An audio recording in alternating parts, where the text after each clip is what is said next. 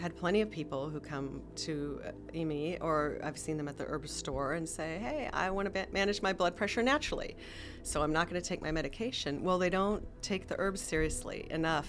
They think if I take this cup of herbal tea, it's going to manage my blood pressure if I do it once a week, once or twice a week. But herbal medicine is serious medicine. It takes thoughtful, um, thorough assessment of a person and thoughtful, thorough consideration of the plant um, actions and the person's whole health history and how to formulate a protocol, not just about herbs, but how to integrate it with what they're doing already. Today, we are bringing you a special episode with a guest host, Christine Gordon. I am Dr. Andrew Wong, the host of this podcast and co founder of Capital Integrative Health. This podcast is dedicated to transforming the consciousness around what it means to be healthy and understanding the root causes of both disease and wellness. We are expanding our podcast, which I'm very excited about, to include conversations that explore all facets of the mind, body, and spirit. Today's co host, Christine, is the practice administrator of Capital Integrative Health, and as an herbalist and yogi herself, she has a very unique view of integrative health. Today's guest is Colleen Zuntag, a clinical herbalist and mentor of Christine, who believes that health challenges and suffering can be powerful tools to reconnect us to our inner light our ability to be well even within illness. She works with her clients to understand how plants are wonderful allies as we travel the road to wholeness, helping us build resiliency and a deeper self awareness. Please enjoy this conversation with Christine and Colleen as they explore herbal medicine and how Colleen works with her clients using the infinite wisdom of plants on their healing journeys. Welcome, Colleen. Thanks for joining us today. Thank you. Thanks um, for having um, me. Yay! I um, am so excited to have you here. We've been friends for a long time and, and colleagues as well. And um, I remember the first time meeting you uh, way back, one time in a class, uh, an herbal class many moons ago, and then again um, at Smile Herb Shop when you were there in the free clinic and also on the floor. And I remember watching you and thinking about, wow, this woman is really um, holding this sacred knowledge with such grace and has such reverence for the plants. And I just wanted to know more uh, uh, of you and more about you. And listening to you, I learned so much um, just on the periphery, you know, and then um, getting to know you a little bit more over time, not only learning about plant medicine, but learning about relationship and mm-hmm. how you so meaningfully cultivate relationship not only with the plants but with the people you're you are interacting with and um, partnering with them on their healing journey in a way that is so beautiful and open. Mm-hmm. So, um, so honored to have you here. Well, thank you, Christine. That's um, thank you. I um, I remember meeting you too on the floor. I remember vaguely the class um, with yeah, KP. I think ago. KP Khalsa, KP, um, the yeah. Ayurvedic um, instructor, mm-hmm. and um, being on the floor at Smile, which was such a great place. Um, and you held a really wonderful place there for that healing to happen, for those healing conversations to happen with the people who came into the free mini clinic and um, and between ourselves to talk about the plants. Yeah, I good good days, good mm-hmm. times. Mm-hmm. so let's talk about what you do. What is an herbalist? What does an herbalist do? Oh wow. Okay. Um, there there are a lot of different ways to be an herbalist. I think um, you can be a person who's connected to your ancestral knowledge. That your mm-hmm. family has this knowledge that's been passed down through generation upon generation of just being a kitchen herbalist, like a family herbalist. You um, have this knowledge from your ancestors, these mm-hmm. memories of seeing people in your family support somebody with herbal medicine in your family who is sick, tending to them with the plants. And um, that can be a profound way of carrying on knowledge. It's not formal training, but that's still herbalism. And that you continue that with your family and your friends, and you spread that through your community. Um, there are people who don't have that ancestral knowledge but still love the plants and love being in nature and want to support their family and friends with plant medicine. So they will study on their own. They'll have conversations. They'll connect to other communities to learn, and that's still herbalism. Yeah. And that's the beauty about herbalism, I feel like, because it's not so regulated. I mean, in certain cases, we do need to have guidance. I mean, we're dealing with certain health issues. Definitely, there needs to be a level of training and knowledge so we don't harm, um, that we first do no harm, we can Yeah. do support. Um, but then there's also the um, naturopath doctors who also are herbalists. Some are herbalists, some are not. And there's um, just a clinical herbalist, which is what I do. I'm a clinical herbalist. I've had training um, in the clinical setting, um, and that's what I do. I support people um, with plants to manage their health concerns mental and emotional, physical, Spiritual. spiritual. Yes. I have um, had the um, benefit and honor to be a client of yours, and so I want to share just a little bit about that and ask you, um, having partnered with you on my healing journey and experiencing positive outcomes, and not only in my physical body, but in my emotional well-being and my spiritual well-being. And I know there have been many times where we're talking about plants and um, you might say, "Oh, this this plant feels right Yeah. for you. this plant feels right for you." And more often than not, that has been a plant that has impacted my spiritual um, wellness in some way. So I'm wondering what that's like. You know, when you're partnering with a client and um, you're thinking about the plants and calling on the plants. Um, how, how does that work? How does that work in your practice? Well, I've thought about this a lot because I don't. Um, it's I try to be an open vessel. That I want the information to flow through me, and um, that doesn't mean that I'm just willy nilly, randomly saying, "Oh, this plant," you know, is Yeah. coming to me. It popped into my head, but it comes from a baseline of training and experience with the plants, um, of study um, and self study, but also study with plants and studying with other teachers. And um, I think one thing about herbalism that's important is lineage. I mean, who you studied with and how that is translated into the work you do. Yeah. Um, so the information's not mine. I don't feel like it comes through me um, from depth of study, um, breadth of study, which I'm always learning and always studying more and more as I grow as a person. Um, and so that's what happens. Um, it comes from that place. I've um, plenty of times I've had a plant come in that I'm like, wow, I haven't worked with that plant before, and I wouldn't have thought of that here. And then I bring it up to the client, like to you, and you're like, oh, I was just thinking about that plant last week. Yeah, that's happened. That has Yes, happened with us. Yeah. And I'm like, okay, I guess this is it. And then I'll go Yeah. back and do some back, uh, do some study and some more digging onto the plant after I've met with my client. And it's like, oh wow, this is perfect for that person. And um, I feel like the information is coming through me, but I it's to stimulate the client's own innate intelligence, their own connection with their own body. And I feel like as they're telling their story, their narrative, their experience with their health, um, and consultations can be quite a you know a good amount of time. Time's Yeah. important to be able to listen and for somebody to articulate their experience.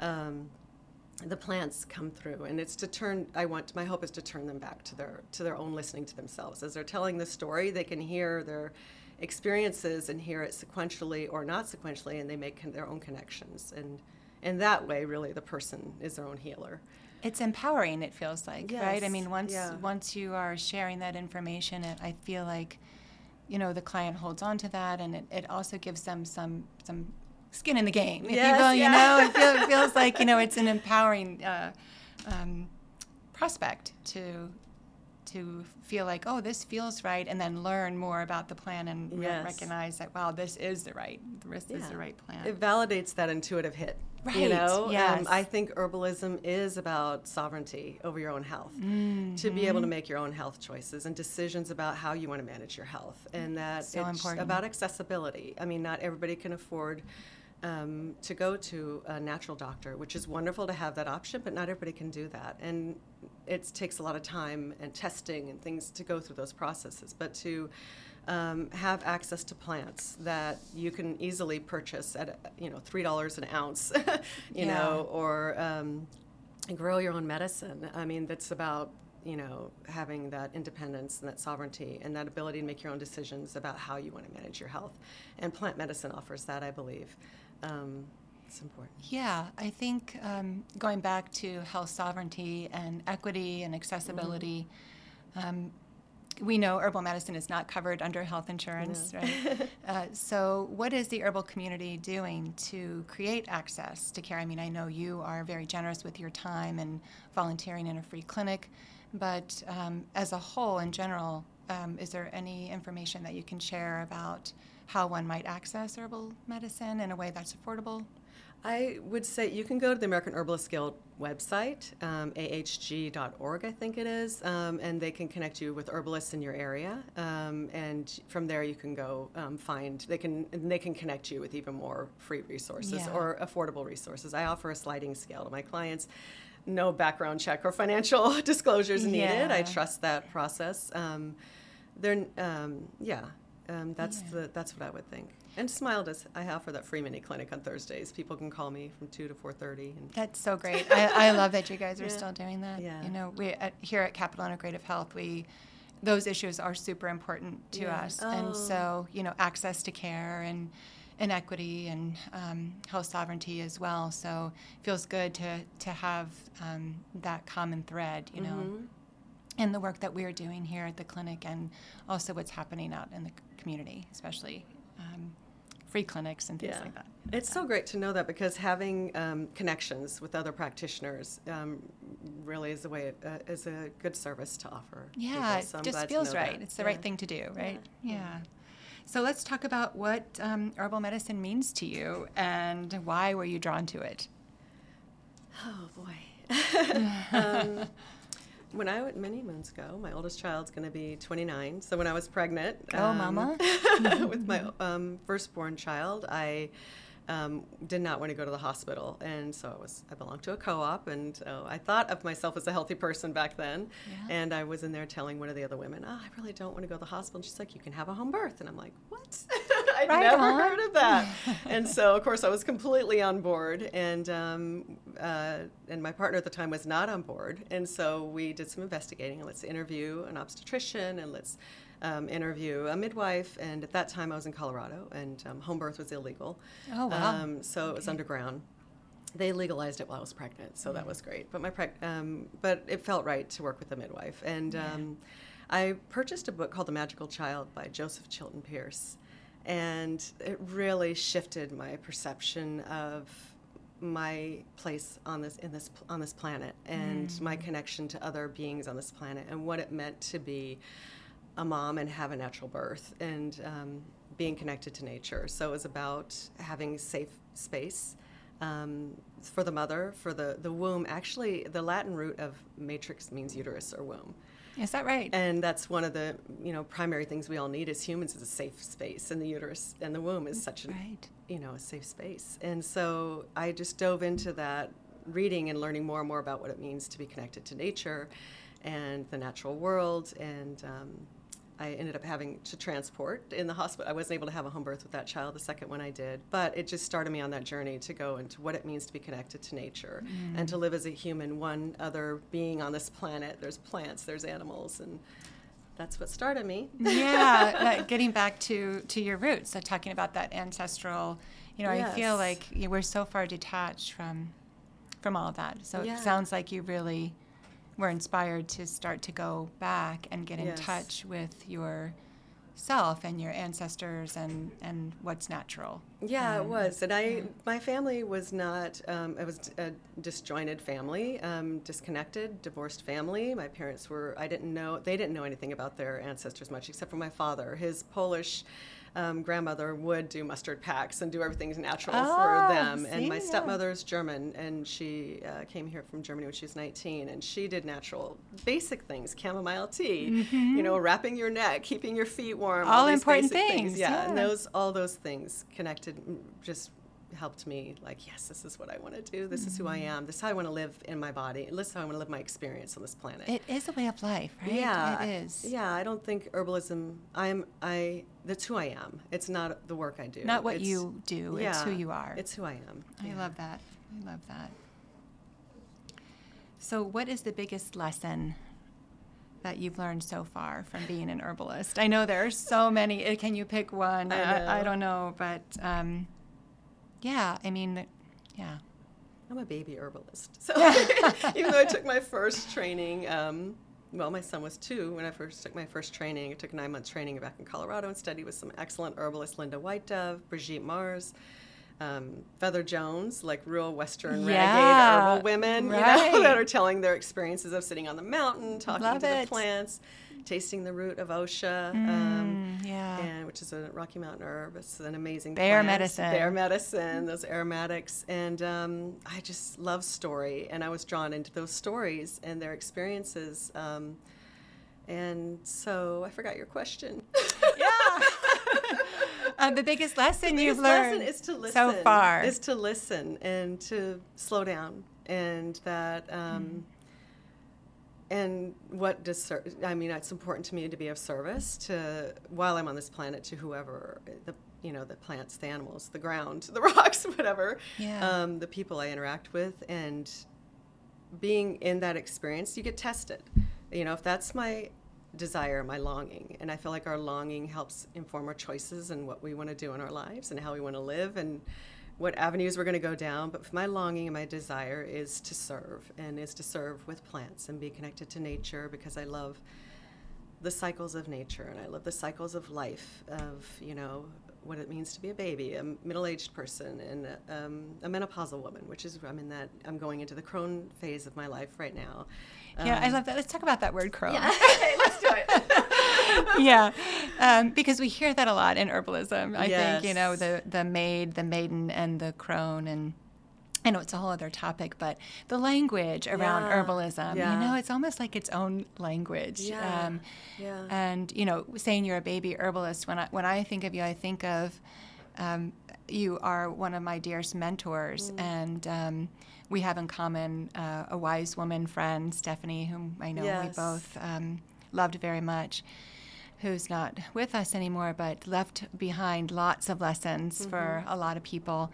And when I think about entering into this crone phase, I just wish that we had a different name, you know. Like but but the language around herbalism is so interesting to me. You Yeah. know, it's um, there's a lot of um, I think going back to like we Hildegard von Bingen, whom you we are going to Oh, get yeah. to later. Yeah, but you know, the language from that like 1400s all the way up hasn't really changed all that much in herbal tradition and teaching. Don't, do you find that to be true? It is because it's deep. They're deep roots. Yeah. Mm-hmm. And this is we're talking about Western herbalism, you know, and Ayurveda and Chinese medicine. Same. They have this the longevity of practice, and um, I, I'm formally Western trained, mostly Western trained, but I have some training in Ayurveda. My first year, my- the program I went through was um, KP Khalsa's um, course. Mm-hmm. Can't get more Ayurveda than can't that, get right? more Ayurvedic than KP Khalsa. He's still one of my mentors. I Yeah. still work with him when I have challenges. But Mm-hmm. so,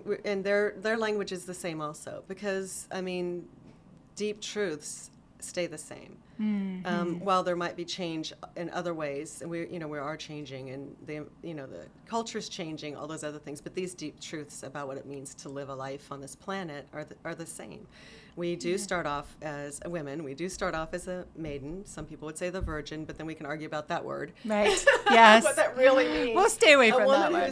who's sovereign unto herself, really. Is what Yeah, it means. It yes, doesn't I like belong that to definition. someone. Yes. That doesn't belong to someone. But um, and then there's motherhood. I mean, not that you have to be a mother, but it's Mm-hmm. just um, and then the crone phase or the wise woman phase. You can use the wise woman I phase. let's call it the wise If you woman want to go through that, and it it's not about. Um, it's about just having a body of life that you've lived, a body of work that you've created, uh, mistakes you've made, and tried Right. to learn from. Yeah, embrace Um, those too, uh, That's right. just different, and I feel different as I'm. You know, I'm going to be 56 next week's my birthday actually. Full disclosure. Full disclosure, I'm going to be 56 next week, and I do feel the shift physically in me. And in Ayurveda, we'd use different words. We use, um, you know, kapha is the, and this would be for men and women. That's the beginning phase, when we're fat and juicy, Mm-hmm. Yeah. and you know, um, potential. You know, the mm-hmm. seed that's in the ground. That's the potential, and that's the impulse. that new that- earth. That yeah. yeah. Mm-hmm. And that's what the kapha stage is. And then the middle stage is the pitta stage, that fiery stage when we're like pursuing our our purpose and what we want to mm-hmm. do in the world and how we want to bring our desire and our longing out and how we want to express Yeah. that. And then the vata stage is the you know this the last part of our life, which can be a long time. You know, I've seen traditionally starts around the age of sixty, and those have energetic patterns. So language. Uh, the, these deep truths are timeless, and um, the energetics of a person, the energetics of life, um, those stay. And you know, plants have energetics. We all e- energies everywhere, and I don't mean that in a woo-woo way. I Yeah, no, I totally get in an embodied Yeah. way. I mean, what it means to be embodied with these energetics in our body, and Mm-hmm. how do we um, integrate our experiences? You know, I. It's important to me. I really believe that the body is um, a record of how we've lived our life.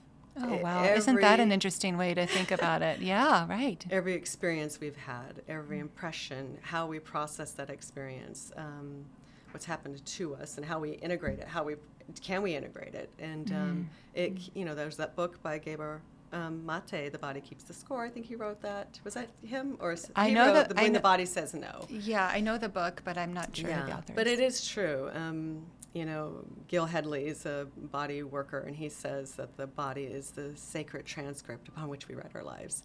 Oh my gosh, so, I love that. Um, in that way, it's a record, and it is a truth, and it's you know, I think I rambled off your question, but no, no, it's great. I, I, Um, thinking about, yeah, no, great. I mean, I love all of Yeah. that. And, and talking about energy, yeah, um, it's meaningful, right? I mean, I, we, energy is real. We all are affected or impacted by it. And yeah. um, I'm thinking right now of these plants that you brought, uh, this lovely stinging nettle and Solomon seal, and um, you know the energy that they're bringing into the room. It's, Yes. it's just like you know, hey guys, thanks for coming, and um, knowing that they're they're medicine and um, they are here, and it feel it change it, the energy shifts in the room when you um, bring in something alive. And so, yeah, the energy definitely a real thing. So let's talk about who could benefit from herbal medicine. mm, everybody. Yes, yes. everybody, everybody um, can be an herbalist, um, and can everybody can benefit from plant medicine. And um, I wonder about um, what about people who are on pharmaceutical medications? Oftentimes, I know we are asked the question, you know, oh, I'm on one through 10 Western pharmaceuticals. Is it okay and safe for me to take herbs? So, how would you decide that? I mean, what, what is the general rule of thumb there? Well, it is tricky. I mean, and you do have to take that into consideration because, um, you know, it's serious. It's very serious, and you don't want to cause any harm and disrupt. It's not just the interactions with the plants and the medicine to me. I mean, because that is one piece of it, right? You have to think about the chemical uh, reaction that could possibly ha- ha- happen, although it's very, very rare. It is very rare. I mean, you should work with a experienced clinical herbalist who knows about these things and who can study and, and speak with confidence and and um, some knowledge about it. But it's not just about that. You don't want to disrupt the person's healing protocol. I mean, if they, and I've had plenty of people who come to uh, me, or I've seen them at the herb store and say, hey, I want to ba- manage my blood pressure naturally. So I'm not going to take my medication. Well, they don't take the herbs seriously enough. Yeah. They think if I take this cup of herbal tea, it's going to manage my blood pressure if I do it once a week, once or twice a week. But herbal medicine is serious medicine. It takes thoughtful, um, thorough assessment of a person and thoughtful, thorough consideration of the plant um, actions and the person's whole health history and how to formulate a protocol, not just about herbs, but how to integrate it with what they're doing already. Because the body, you don't want to swing from one extreme to the next because that's going to destabilize the person and their health. So it's really important to do things slowly and to integrate the herbs slowly into the person's life, besides thinking about chemical constituents and um, possible harmful reactions that way, but like how can you not disrupt what's keeping them stable now? And how can you honor and do this slowly so you don't cause more harm? Yeah. Is it, yeah, so that's Yeah. important. Is it common for you to work with other medical professionals with the client? Well, I I am open to it, and I have talked to a couple of um, medical practitioners um, for my clients with them to talk about what we're doing. They don't take herbalism seriously. The ones I've talked to. Oh, well, we do here at Capital Integrative Health. so I'm happy to talk to anybody, and we can have conversations if we're partnering. I'd love to partner. I mean, I've partnered with a naturopath um, for a client who was going into kidney failure. Um, Mm. I was still a, in a clin- in clinic as a student, so that was way beyond my scope of practice. They were on 13 medications, and when they came to me, they had itchy skin. So I thought I can handle itchy skin. Yeah? I'm an herbalist. I can do that. But um, months after working with them, they finally sent me there. And this is, was a lesson I learned. You should get the information ahead of time. But this was my friend's father. And um, I said I can just give him teas and do topicals and talk about that. But when I got his blood work in, it was he was going into kidney failure, and I could see it. And nobody was telling them him that in his practice. In his practice, Oh, he was okay. a VA, uh, a veteran, and he was going to, through the VA system. Now, I can't diagnose this, that's out of my scope of practice, and I don't ever want to do that. Um, so I contacted a naturopath, Eric Yarnell, and um, he's also an herbalist. He's at Bastyr, right? He's at Bastyr, Yeah. yeah, and um, he has a private practice that, yeah, we can send, we can link that if that's important to people. He's amazing, and so he took over that part of the client's protocol, and and we worked together. I was able to sit in on the consultations and you know talk to Dr. Yarnell about these things. And so, As a budding herbalist, you were a budding- talking yeah. with Eric Yarnell. Yeah. So you, that was like that. That should have been a sign of, of your destiny. I will call and talk to anybody who will talk to me and partner with me to help somebody who's suffering. Yeah. I mean, I think, I mean, many hands make light work, they say about physical labor, but Mm-hmm. even managing somebody's health care, it can get cloudy. But if we're clear and we're talking about what our roles are, we can all support this person and come together and be like a round table Mm-hmm. and, uh, and really serve somebody to meet their health goals. They're willing to do the work, you know, it's a lot of work um, what this person had to do. Yeah. But- working in community, you know, working Yes, collaboratively. I find those are the best experiences, yes, right? Yes, yes, Best healing definitely. Yeah, experiences. because you know, herbalists, you, I feel like I'm on an island sometimes, you know, because it's so it's so different. I'm not in a group practice like a lot of doctors work in a group practice, so I will Mm-hmm. reach out, and I I love working with other people. I have so much to learn. So Yeah. Um, I'm wondering about talking about using uh, herbal medicine in conjunction with Western medicine. Um, from an integrative perspective or functional medicine perspective, here we're always trying to get to the root cause, right? yes, yes, Pardon. So it seems it feels to me like using plant medicine.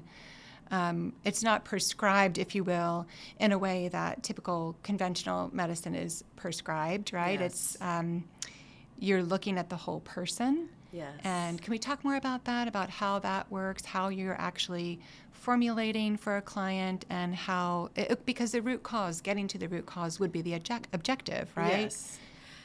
It is, yes, you do need to get to the root, but it can be a lot of, you know, sussing and getting through, wading through the mud to get there. yeah. And so, how do you support the person in the meantime? And so, um, in herbalism, I consider myself a Western herbalist who uh, supports the vitality of the person, the innate vitality, innate wisdom of that person's body to heal itself. And, and we can talk about what the difference between healing and curing is because there is Yeah, a let's huge do that. difference.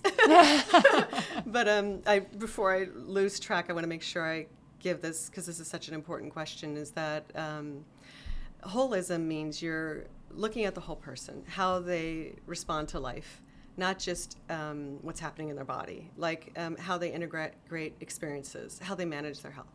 I mean, I do believe um, our body is the most sacred, sacred and intimate relationship we have.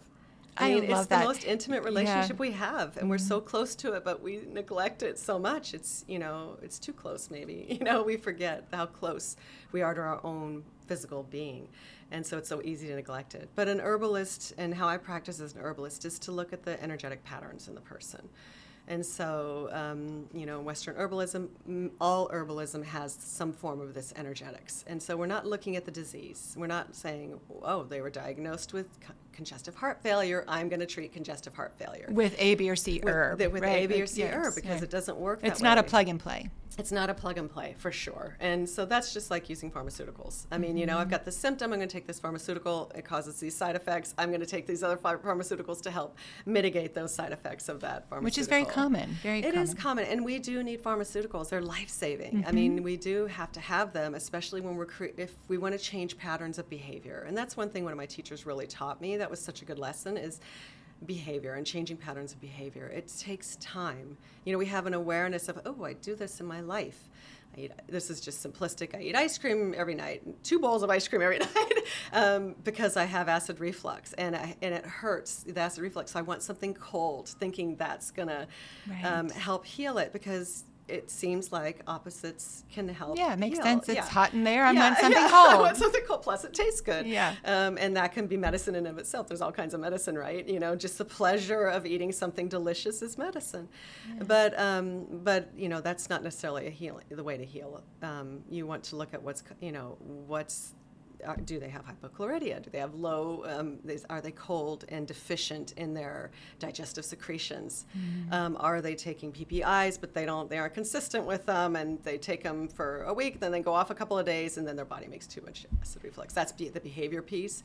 But if a person has, I think energetics are really easy to see if you think about um, respiratory issues. So if they have a lot of mucus um, that's stuck in their body, you know, that's um, that's like a deficient ability to express the mucus, but it's also the stagnant gunky, gunky stuff. So we have to look at how do we move that out of the body. And that would be dependent on the person, That correct? It's not, per- again, you don't just pick one or two herbs and say this is going to do this for this person. Right. It's their energetics. It's what's their constitution. Are they already a hot, dry person, or are they a cold, damp person? And we're all we're mixtures of each of these things, right? We have Yeah. a baseline constitution, and then we might have a condition that is like if we got a you know got a cold and we got a lung infection and we got this dampness in our lungs, we might already be a hot, dry person, but we happen to have this damp, wet condition in our lungs. If we do too much drying herbs, we ha- for too long, we might throw them into a tailspin. And if they're already their baseline constitution is hot and dry, so you have to consider that when you're considering the person. I think that's so important because, um, generally speaking, you know, I think there is a common misconception that herbs are plug and play, Yes, and that you know, yeah. Valerian is for sleep and Yeah. ashwagandha is for stress, and Yeah. um, and that may or may not be true for different people, Yes, right? And yeah. um, you and again, going back to what do we do first? First, do no harm, Mm-hmm. and so, like you said, giving drying herbs to someone with a dry cough, you know, Right. not so good. No, definitely not. Not Yeah. so good. And you So- assess that by, you know, looking at their tongue, feeling their pulse, listening to their story, feeling their skin, you know, anyway. looking at their tongue. Yes. it's so fun. I know. yeah. So, where are you headed? Where are you headed with herbal medicine? Well, I just came out of a, a long few years of being outward, um, and I'm feeling the call to be more inward. so So brave of you. it's like so um, counterintuitive because the culture is so be out there, market yourself, do this and this, and I'm like, oh, I need to come in. So um, I'm going outside more. I know that's, um, but to be um, more connected to my plants, I'm building, um, creating my own medicine garden in my yard. So I've been planting plants and. So important for me to be um, in the. Um, I'm not a gardener. I'm not a person. I always say I have to have plants that can thrive on neglect. that don't need a lot of like I can care. think of one right here. This, Yeah. the stinging nettles, they'll do go anywhere. Right? yeah, we have stinging nettle Solomon seals the same way. Yeah. It doesn't need shade, but um, so that's I just want to have my hands back in the soil instead of being on the computer and teaching and having all the energy go out. I feel like I can't serve if I'm not filling myself up and staying connected. That I can't do my work. It's so wise, you So- wise woman. Uh, you know, to to really, to really to think about this is what I need in order to move forward and um, go inward and really reflect. Mm. I know you've been a super busy person for a long time, so I think that's going back to um, basics, right? Taking care of ourselves first, taking care of our physical body and that we are often so far detached from. Yes. Um, but I love this image of you in your garden, planting your medicine, tending to your medicine. So I'm wondering, are you making medicine with the plants you're growing? I will be. Um, right now, I have some plants that I've been growing for you know a long time, 15 years or so. So, um, apothecary rose, one of my favorite. Um, so I make medicine um, mostly for myself or um, certain conditions as they come up for clients, like um, post-COVID pneumonia. Um, I've made medicine from things like that in my garden for those kind of things. What So- are you using generally for post-COVID pneumonia? I I know it depends on the Yeah, person, depends but depends on the person. We just said that. I know, but just I'm super I'm super you. curious about this one person. this one person, and uh, I'm, I just made this medicine. This wasn't necessarily for my garden, except for I did use rose petal honey in, in the in the Yummy. recipe. That's for my garden. I make rose petal honey, um, and roses are great medicine um, to help us connect to our heart, which is so important to me. Um, but I used uh, osha root. We talked about osha. I used um, angelica, archangelica. Uh, warming. I used warming um, aromatic herbs, um, but also um, I used holy basil, tulsi. One of my um, favorites. yes. um, it is a warming. This person's very cold and um, they're dry normally, but they have a um, they have a damp condition in their lungs. We were just talking about that. It's funny. Yes. Um, so the honey is going to help with that also. Um, and then she's also taking another syrup with um, marshmallow root Yes. and some cardamom and ginger. And, I love your recipes. I'm always excited when I get formulations from Colleen for a couple of reasons. Um, not only do you make them taste so yummy, there's always a sprinkle of cinnamon or cardamom or something yummy that's also useful. But uh, I love, um, I, I know that you formulate with intention. And so we can, let's talk about that. Let's talk about formulating with intention, not just, okay, I know what this client needs. I'm going to put together two parts of this and one part of this and a half a part of that. Um, having known you and how you formulate, I just feel like, oh, wow, if you're going to get medicine, you need to get it from Colleen because not only are you getting the benefit of the plant medicine, but you're getting her healing intention, her vibe, if you will. It feels so. It feels a little embarrassing to talk about this because it's so intimate. Um, but I do. That's my, what my intention is when I'm making medicine. I turn off all distractions. I make sure I'm fully present and holding the person in my heart. Um, I might turn on some good vibey music that's f- love, full of love. Because Mm-hmm. yeah, me, all the- this is energy. It's all healing energy. Yes. So and the- beautiful. yeah. And the true medicine to me is the love and the intention. Yes. I mean, medicine comes in so many ways, right? Somebody loves music and that helps them heal. Somebody Mm. loves connection with another person. Somebody likes to rock out to music. That can be their Mm-hmm. medicine too. But for me, as the person who's creating the formula, eh, my intention and my presence is part of that medicine. And so I want to make sure that I'm fully present for them and I'm holding them in my heart and imagining them whole, in their wholeness, not in their disease state, because they are whole and they have this condition also. Um, so they're all these things. And so I don't want to focus just on the pathology. Like, oh, they have this, may they be healed. I hold, hold just the essence of who they are in, um, in me while I'm creating that medicine because they are whole and they have this condition. And so to me, that's healing, not cure, curative. It's curative, but it isn't curing. So curing, I think our Western idea of what curing is, is that we won't have the disease anymore.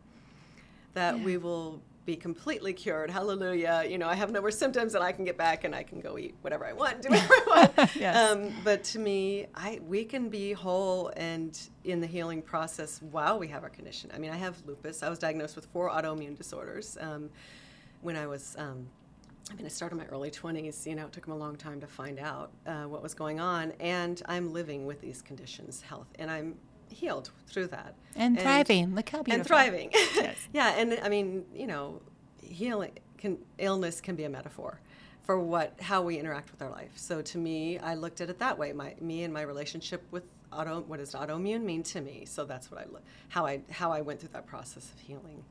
Um, Could you say again, um, curing versus healing? Can we just, I want to make sure we hear that clearly. Sure. um, I so I was raised this way, and I think a lot of people in the Western world, when I talk to other people, I hear this common thread that curing um, or healing means you're cured, like you will never have this illness again, and that you're completely finished with it. But um, I don't think of healing that way. I think of, um, of course, you want to live comfortably in your body. You want to reduce suffering.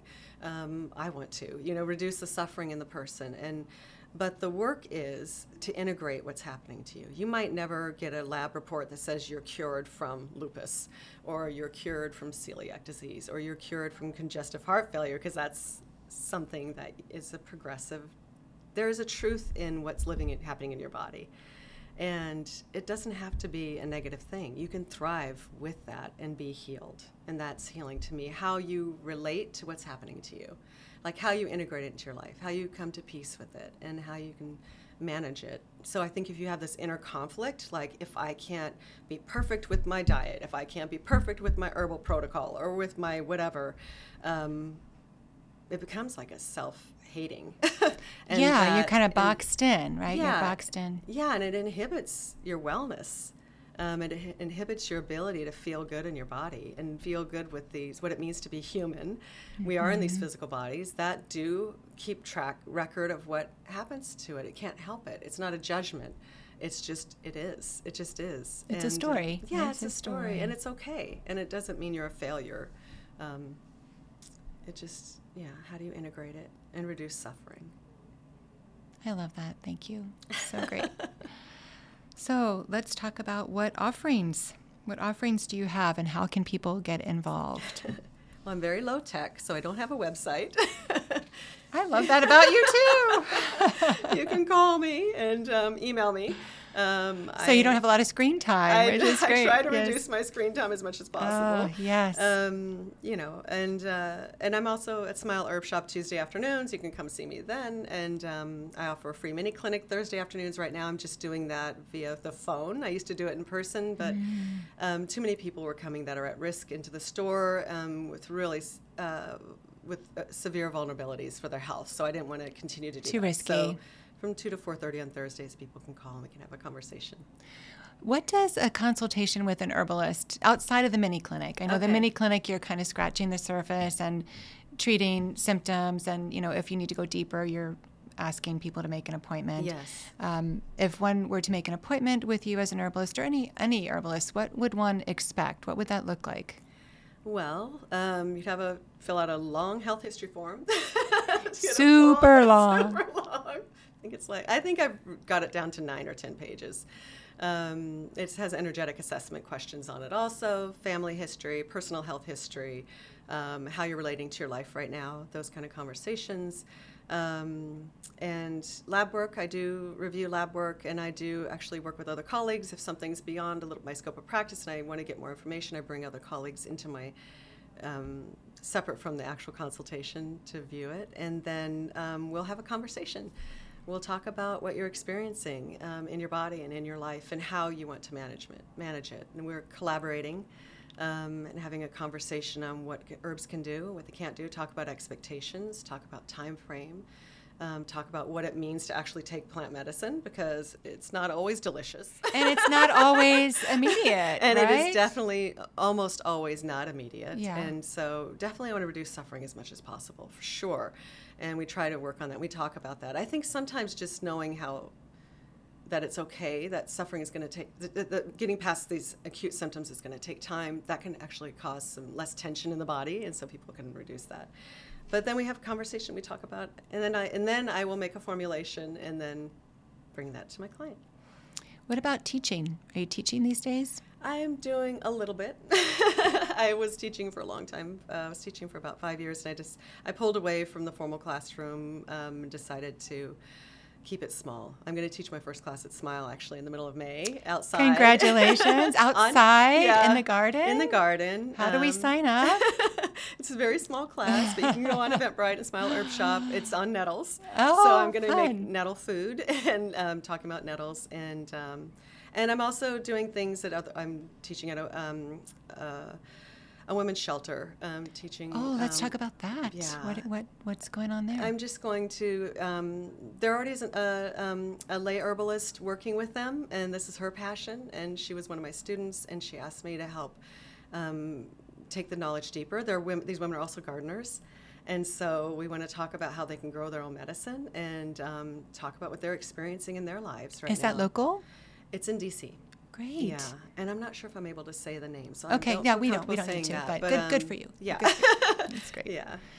So what about um, plant walks? Do you have any plant walks or anything like that planned anytime soon? I'm just like please. Can we have a plant walk? I don't have anything scheduled right now, but I'm open to it. I mean, if people want to reach out, I'm open to these things. Right now, I'm kind of feel like I'm in this liminal place, like the between space, Mm-hmm. and um, landing in my yard. That's the work I want to do, and I've had, uh, yeah, I'm open to it. If people want to, I love doing those things. raising my hand for the walk. So, as um, an herbalist who obviously is so connected to the tradition and and the plants and the energy around what it's like to be a true healer, calling on ancestors and plant spirits. I know that sounds kind of woo woo, but it's a real thing. And um, but seriously, about as an herbalist, what is one thing that you wish people knew about herbal medicine? I wish people knew that it is it is accessible, and it. Um, but just as we've talked about, it ta- it's um, it needs to have a thorough assessment. What I worry most about um, with um, you know sexy marketing of certain plants, like ashwagandha, um, had you know a couple years ago was getting all this attention. So crazy, right? And I worry um, that that does a disservice to healing um, and what the plants really can do. And cannabis, I mean, think about cannabis. I mean, it is one medicine, but it also is on the, an extreme spectrum of nervine Huge, plants. yeah. And there's so many plants in that spectrum that have just ev- maybe even more or have just as much healing power as cannabis, which is an amazing plant. And I want people to know more about more plants and that, that you need to find um, the right formula for you. And that if you take ashwagandha and you're not seeing any results, that it's not because herbal medicine doesn't work. right. Yeah. Yeah. that's a great message to get out there. Yeah, it's that it's just not the right plant for you. Not the right one yeah. for you. Ashwagandha is definitely not the right plant for me. I know, I've heard have some stories. severe reaction to ashwagandha. Yeah. And I keep trying it every once in a while just to see why everybody loves ashwagandha. Maybe I should try it again. And I have the same reaction.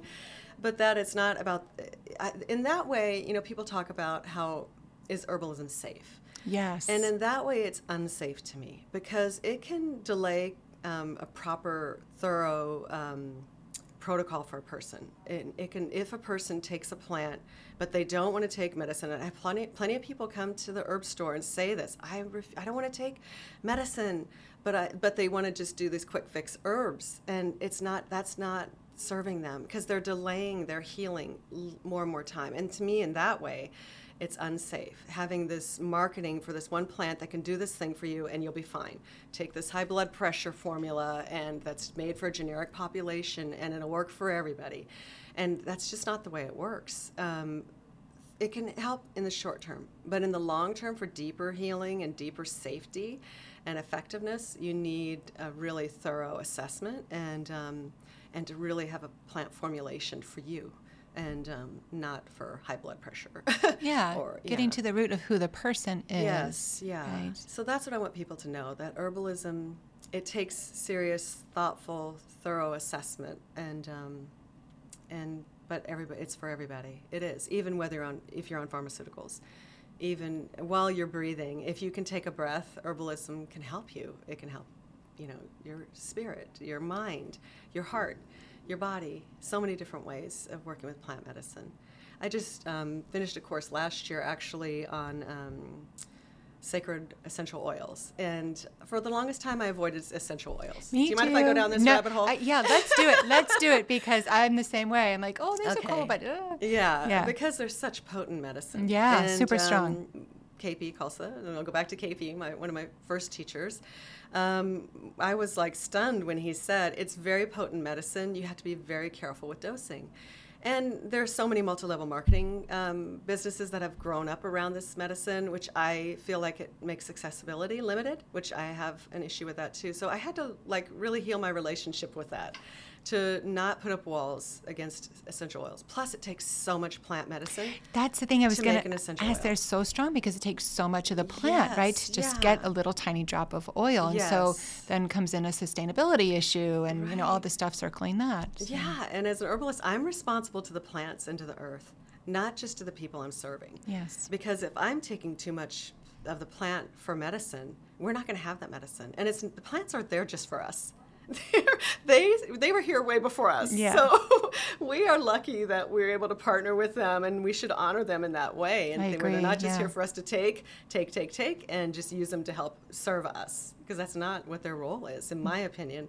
Um, we're lucky that we can do this, and I want to give them that respect. So And gratitude. and that too, gratitude yeah. that deep gratitude and make sure and i you know make sure my footprint isn't huge as an herbalist that i'm just not thinking about sustainability and taking plants that are from i mean i do use plants that are from other parts of the world but i am very try to be thoughtful about it because you know what are the conditions of the people growing it um, but I took a sacred oil alchemy class, and it really helped me connect to the, the essential oils in a different way about um, the path of the Myrrhophore. We were talking about plants, you know, can help you spiritually. You know, essential oils can be used very thoughtfully that way. Um, they should not be taken internally because they yeah, can I was going to ask, can we say that out yeah, loud? I will say that out loud again and again and again. Um, Yeah. Because they're such potent medicine. And you might not have a, a side effect in the beginning. You might not see something short term, but cumulatively it can damage your mucosal membranes and then really ca- wreak havoc in the body as it has this response, immune response over time Yeah. to this exposure, chronic exposure to this potent medicine. So thank you for this messaging that plant medicine is serious medicine. Yeah, And yeah. should be considered as such. Yes. And um, consulting a clinical herbalist is the best way to go. Yeah. yes. Or somebody who's had a body of ex- Some training, some yeah. a body of training and experience Yeah, for sure. we have a couple of. Um, well, we have one uh, naturopathic doctor here Mm, at, at okay. CIH, and so she has some herbal training, and so yeah. it's fun talking with her. and- Yes. Um, But yeah, someone with training, exactly. Yes. It's it's serious medicine, Yes, definitely. not to be underestimated. right? Yes, definitely. Yeah, so thank you. Thank you for creating that awareness or reminding us of that. So um, I know you you don't have a website, and I'm actually bowing down to that about that. But um, how can people learn more about you and your work? Is there a phone number or email, or what, do you want to share anything like that, or you just sure, want to lay to low? No, I'm happy to share. They can email me. My name, Colleen Zuntag at gmail.com. Two L's and two E's and Colleen. Okay. Z U N T A G at gmail.com. Email me and just put herbal consultation or herbal information in the subject line. Um, and I also, again, a smile. Yeah, Yeah. that's the best way to get in touch with me. Um, or they can, come, if they want to see me in person, suss me out and make sure I'm not some crazy woman that's just going I to. can assure you she is not. to go gra- graze in the grass. I've had a parent actually come to me to meet me that way. It's like I want to make sure you're not just going to go tell him to pick dandelions before I have you work with my son. Nothing wrong with dandelions. I totally respect the mother for doing that. Yeah, She- sure. Yeah, definitely. But anyway, yeah, Gotta be on the come Check me out on Tuesday afternoons at Smile. Usually, I was I'm there now, but I'm here with you. Thank you. and we are so with you. grateful to have you here today. Thank you, Colleen, for joining us, for mm. sharing your wisdom, your beautiful light and energy, and your fire and passion for this work. I'm so grateful. Thank you. Thank you. Kristen. Thank you. Thank you. Thank you for taking the time to listen to us today. If you enjoyed this conversation, please take a moment to leave us a review. It helps our podcast to reach more listeners. Don't forget to subscribe so you don't miss our next episodes and conversations. And thank you so much again for being with us.